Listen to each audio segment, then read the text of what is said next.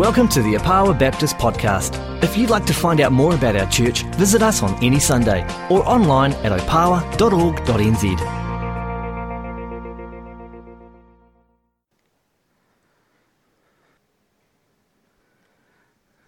I think communion is quite special.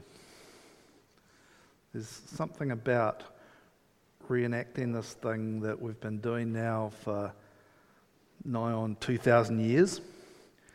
And with, I think, one possible exception, pretty much every tribe, and there's some pretty strange tribes of Jesus around the world between now and then, including ourselves, have done.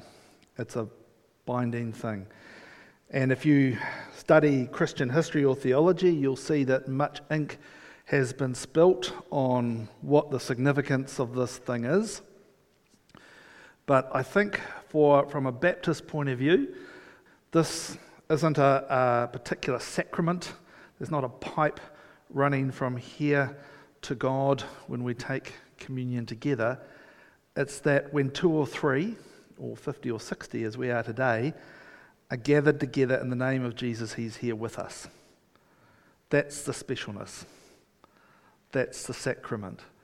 But I don't know about you, but I notice that when we gather around this table, there's a sense of, um, of awe and of intimacy with God and with each other. And it's a neat thing to do, so thank you. Today is the first in a series of sermons on Jesus' teaching to run up until Palm Sunday, just before Easter. And I, I look back um, a little while ago over the years that I've been doing this gig of pastoring, preaching, and I notice that invariably at the start of the year, it's the Gospels that dominate what I've done. And I think I've reflected on that really, if we truly believe that Jesus was God who became one of us, who walked among us, then actually what he said and did is pretty critical. So, hence the focus, and hence at the start of the year. We want to know what he said and what impact that has for us. I'm going to be talking about the parable of the dishonest manager from Luke 16, if you've got your phone, Bible, or other device with you and want to follow along. Uh, it's described as notoriously one of the most difficult parables to interpret. Let me show you what I mean. Then Jesus said to the disciples, There was a rich man who had a manager and charges were brought to him that this man was squandering his property. So he summoned them and said to him, What's this I hear about you? Give me an account of your management, because you cannot be my manager any longer. Then the manager said to himself, What will I do now? Now that my master has taken this position away from me, I'm not strong enough to dig. Know how he feels. And I'm ashamed to beg. Yep. I've decided what to do so that when I am dismissed as manager, people may welcome me into their homes. So, summoning his master's debtors one by one, he asked the first, How much do you owe my master? And he answered, A hundred jugs of olive oil. He said to him, Take your bill, sit down quickly, and make it fifty. Then he asked another, And how much do you owe? He replied, A hundred containers of wheat. He said to him, Take your bill and make it eighty. And his master commended the dishonest manager because he had acted shrewdly. For the children of this age are more shrewd in dealing with their own generation than are the children of light. And I tell you, make friends for yourselves by means of dishonest wealth, so that when it is gone, they may welcome you into their eternal homes. Told you it was strange. So, our model citizen here got into trouble because he was bad at his job bad at managing his master's business. He was sloppy. He was careless. When the time came to give an account, he didn't fall on his sword and fall hard. He didn't repent, say sorry, beg for mercy, do any of that stuff. He thought, well, the game's almost up. I better look after number one because no one else is going to. I know what I'll do. I'll go around and I'll write down the debts owed to my master, shrink them a bit. And that way, those debtors will look after me when I lose this job. I'll fiddle the books so that the debts will be smaller than they really are. Cunning, eh? His debtors will look after me because they'll owe me big time. So not only is he bad at his job, but he dishonestly gives away his master's money. But then his master commends him for his shrewdness. So, should we be really sloppy and dishonest? And then Jesus will say nice things about us too. Well done, good and faithful servant. Sounds a little unlikely, doesn't it? I think generally we want our heroes to be good and our villains to be bad, but this story doesn't easily fit within that mould. Let's pray, I may need it. Gracious God, we thank you for your word, for all that you have taught us from its pages, for the light that you shine into our lives through it. Teach us and show us your truth today, that we might be your true sons and daughters. In Jesus' name. Amen. Okay, you'll hopefully be glad to hear that I'm going to spare you the details of the six major theories about what this parable is trying to say, because I think there are really only two that are worth talking about. And the first is that the Jews were forbidden in the Old Testament to lend money with interest, right? It was the sin of usury. Now, you think about how our world operates. That's a big commercial problem. Why would you lend somebody money, take the risk of them losing it for you for no return? If everything goes well, you just get your money back and a thank you. No interest, no share of the profit, nothing. Makes no financial sense. So much like modern retailers, the ancients who, off, who offer interest free terms, they hid it. So, what the ancient Jewish financiers would do would say they might lend $1,000, but they would convert that money into the equivalent of olive oil or some other commodity. Say $1,000 would be equal to 100 litres of olive oil if olive oil at that point in time was 10 bucks a litre. Do the maths, it works. But then they would add on another 20 litres to the debt to reflect the hidden interest component. So it would be 120 litres. And because the price of olive oil fluctuates a bit, goes up and down, no one later on would be any the wiser that there was hidden interest in this contract. And all this dealing is done a, uh, a bit removed. They're done by managers, like the, the man in the story. So if it ever comes out, the lender can say, oh, goodness, no, I, I, I, wouldn't, I wouldn't lend with interest, wouldn't do that. That was that manager. He was very poor. He doesn't work for us anymore. You'll be glad to hear. So, in this scenario, what the dishonest manager was doing was going around and writing off the interest component on the basis that he had illegally charged interest and he was putting it right. The rich man couldn't do anything about it because if he put the charge back on, it would be seen to be openly charging interest. The manager had, them in, had him in this perfect bind and the rich man had to acknowledge his shrewdness, even though he was being done in the eye. Maybe this is right. But my theory is that the manager was just trying to use his remaining authority to conceal the size of the debts from the rich man. Now, in accepting the fraudulent writing down of the debts, the debtors would have to look after him because otherwise he would tell the rich man what the true level of the debt should have been. It's creative accounting. Whatever, which we still have, whatever the exact economic rationale for what he did, and we don't know for sure, we do know that he misused his position to provide for his own future at the expense of his master the rich man. He was both dishonest and shrewd. Okay, so what was the point that Jesus was trying to make? Well, we know that parables are very simple teaching tools. They've got one point, maybe two. If you look closely at what Jesus actually says in the story, what he goes on to say, his point becomes a little clearer. Start by reading the parable closely. What does the master praise? He praises the manager's shrewd action. He doesn't mention the dishonesty, it's his shrewdness, his cleverness that he admires. What was shrewd about what he did?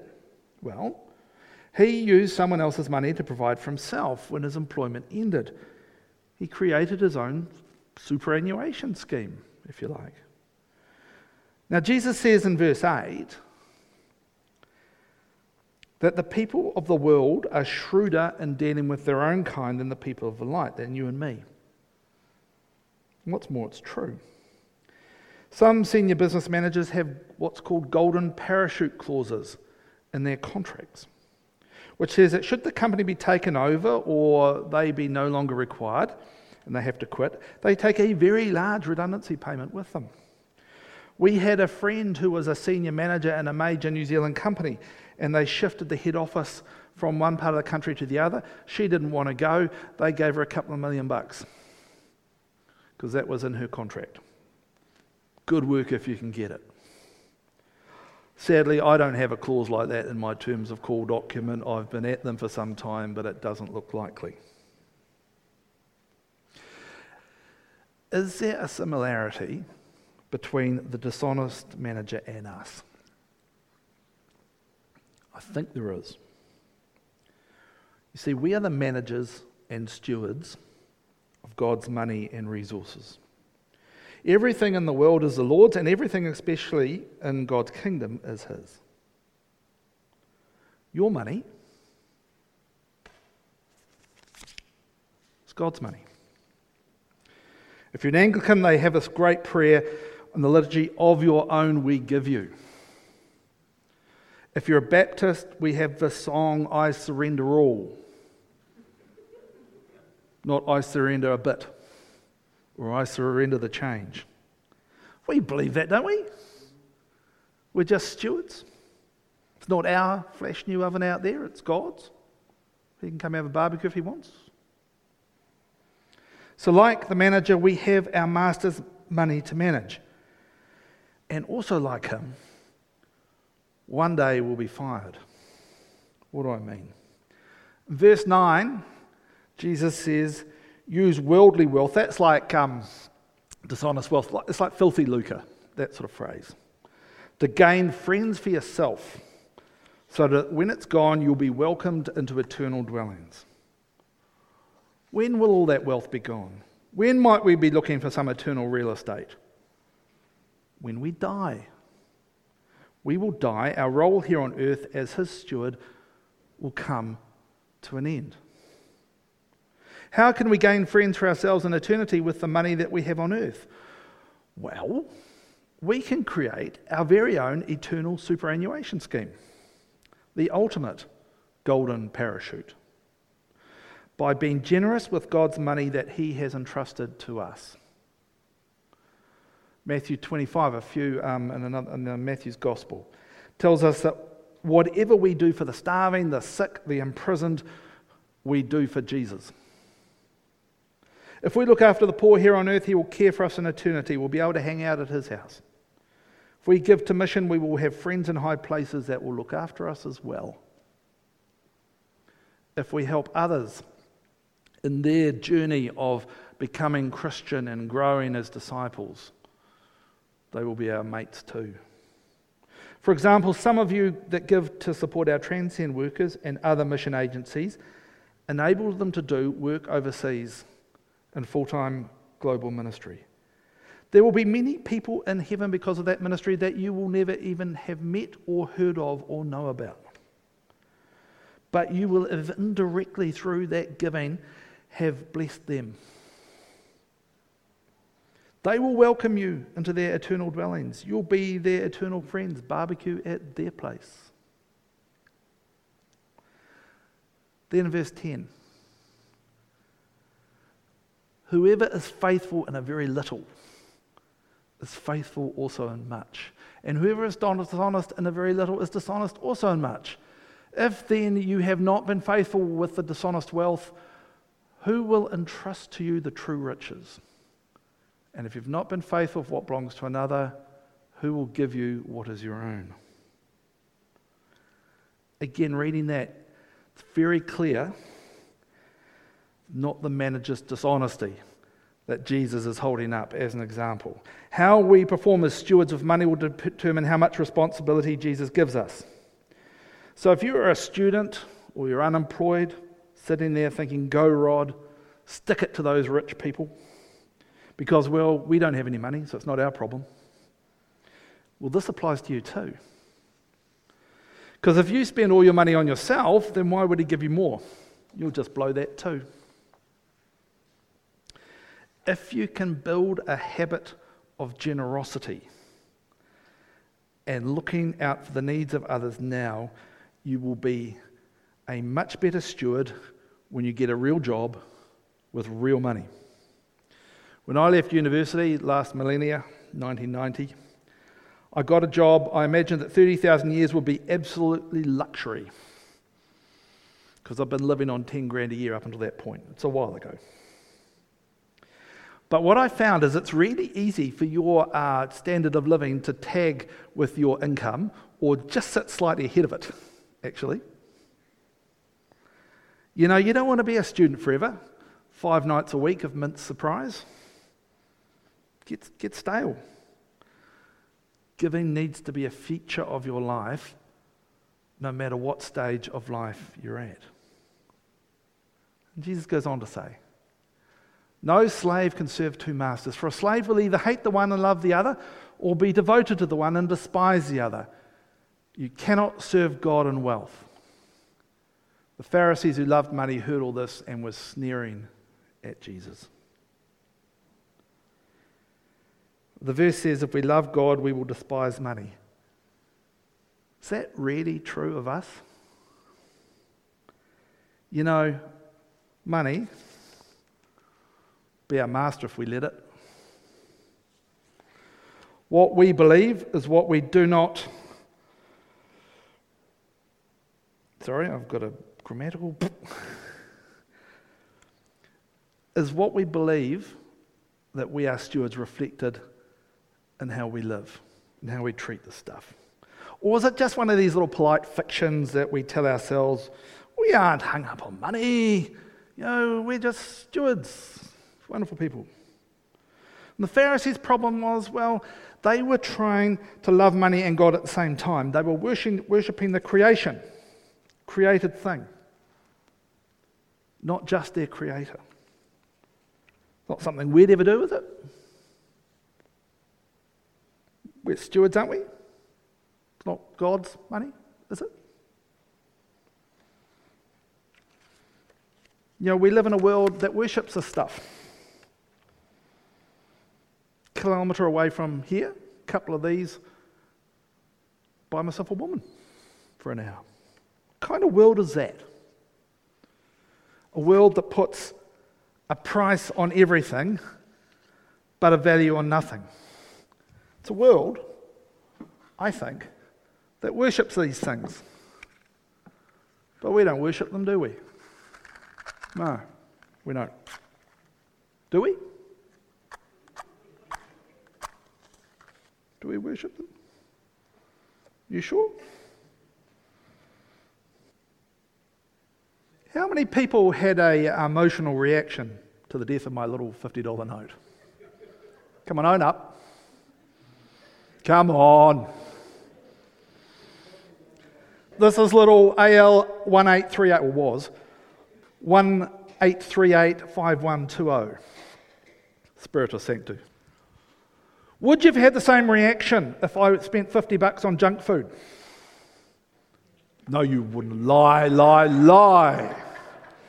$50 on comics. $50 on a subscription to Girlfriend magazine. Yeah, okay, maybe. Why is money so special? Do you know what I've just done? It's actually illegal to do what I've just done. You're not allowed to destroy money. How weird is that?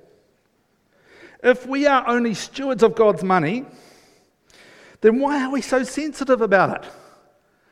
Why did so many of you have a little kink in your gut as you watched little 120 go up in flames? She's still burning, actually.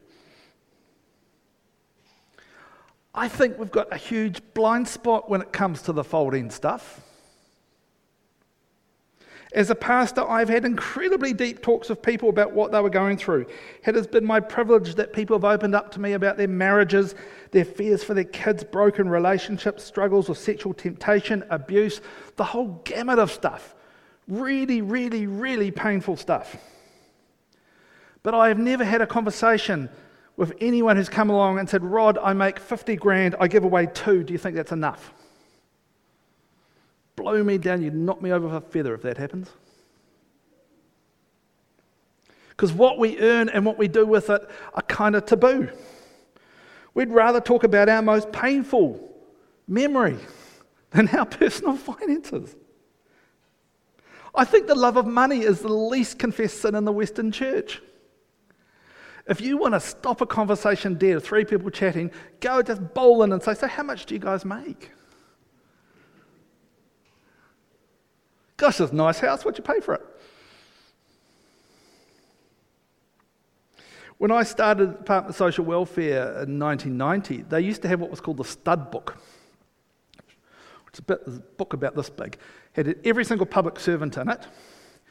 It Had name, date of birth, highest qualification, their job, and what they made. So you go to this interdepartmental meeting, and someone would annoy you, and you come back and leaf through the stud book to see how much they're getting paid. Don't have that anymore. Not at all. Most pastors will tell you the sermon they dread is not the one about sin, righteousness, and judgment. It's the annual sermon on giving. Feel like you're walking on eggshells. Not, not with you, my friends, but others.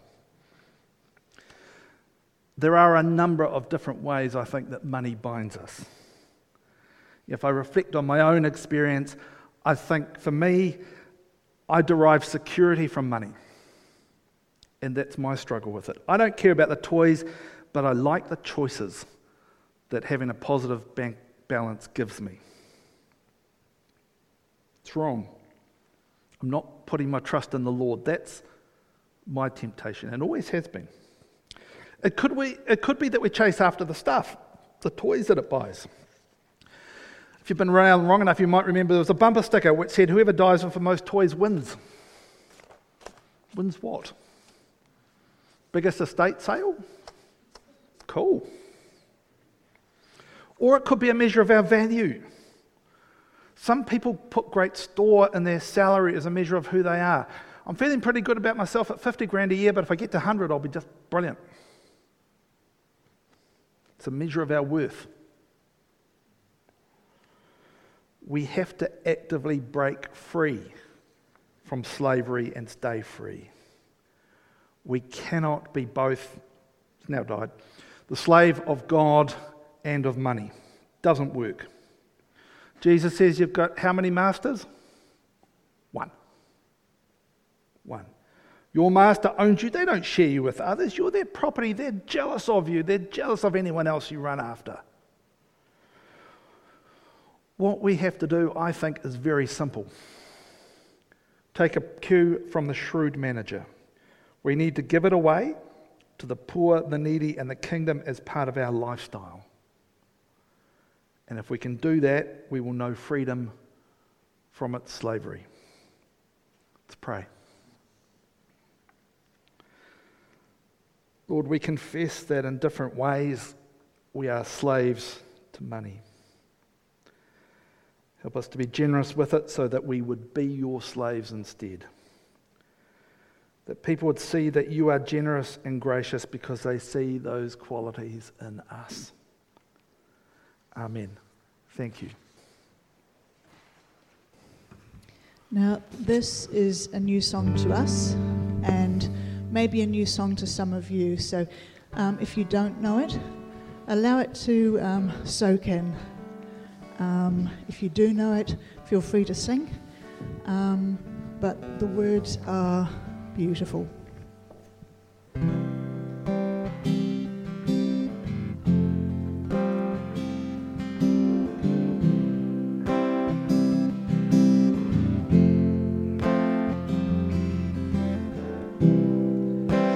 Worthy of every song we could ever sing worthy of all the praise we could ever bring. Worthy of every breath we could ever breathe, we live for you.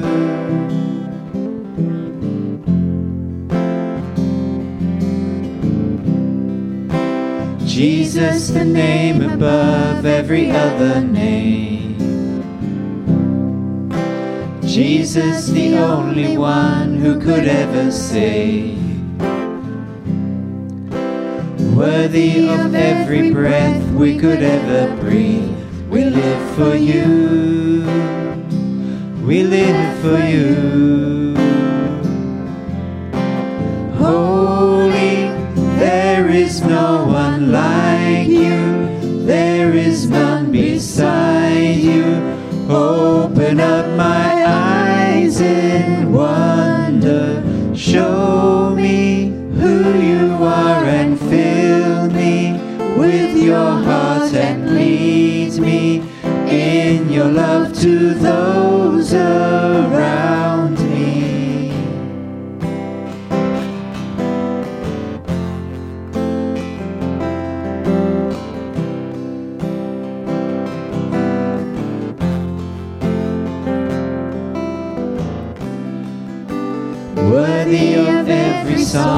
could ever see. Worthy of all the praise we could ever bring. Worthy of every breath we could ever breathe. We live for you.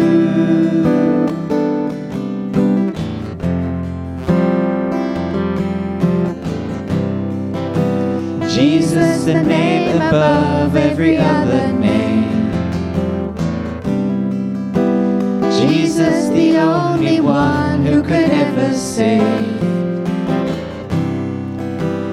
Worthy of every breath we could ever breathe, we live for you. We live for you. Holy, there is no one like you. There is none beside